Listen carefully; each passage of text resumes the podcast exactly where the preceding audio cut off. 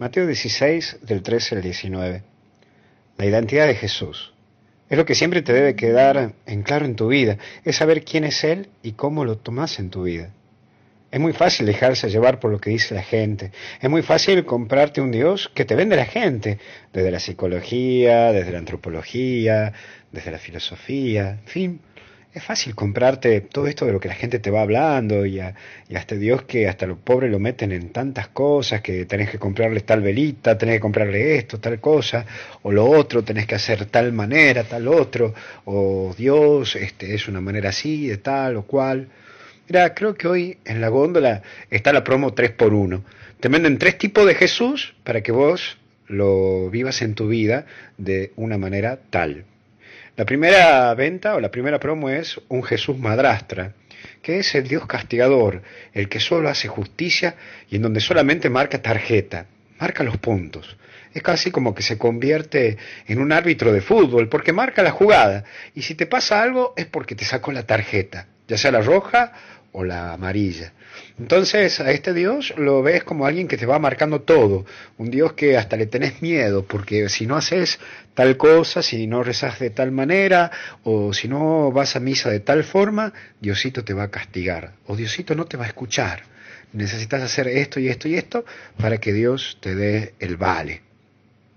En segundo lugar, es ver a un Jesús de lámpara, al estilo de Aladino, seguramente que te acordarás de aquella película, que en vez de frotar mucho, como frotaba Aladino la lámpara para que salga el genio y le cumple lo que él pedía, debes rezar mucho para que eh, Dios te dé lo que vos pedís. Entonces es rezo y rezo hasta que me lo dé. Señor, ayúdame con esto, Señor, quiero tener esto, Señor, quiero tener el otro. Es decir, lo convertís como en un genio. Le frotas, le frotas hasta que te da lo que vos le pedís.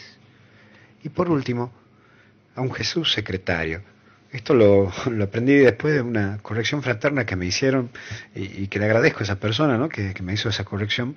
Y, realmente me quedé pensando, ¿no? Y muchas veces al propio Jesús lo tenemos así, ¿no? A un Jesús secretario, es aquel que me acomoda todo desde mi idea. Acata mis órdenes, yo le digo lo que quiero y él me lo prepara todo para cumplirme. Entonces, en vez de ser el piloto y copiloto, yo soy el piloto y Dios es el copiloto. Entonces, eh, le digo, es como que Dios tiene que acatar mis órdenes. Yo quiero esto, yo quiero el otro, prepárame esto, prepárame el otro, lograr que yo logre esto, lograr que yo entre acá, Señor, fíjate en esto, ta, ta, ta, ta, ta, armame toda la jugada y yo después lo tomo. En el fondo, estos tres tipos, o esta promo de los Jesús que te acabo de plantear, es lo que muchas veces la gente te quiere vender.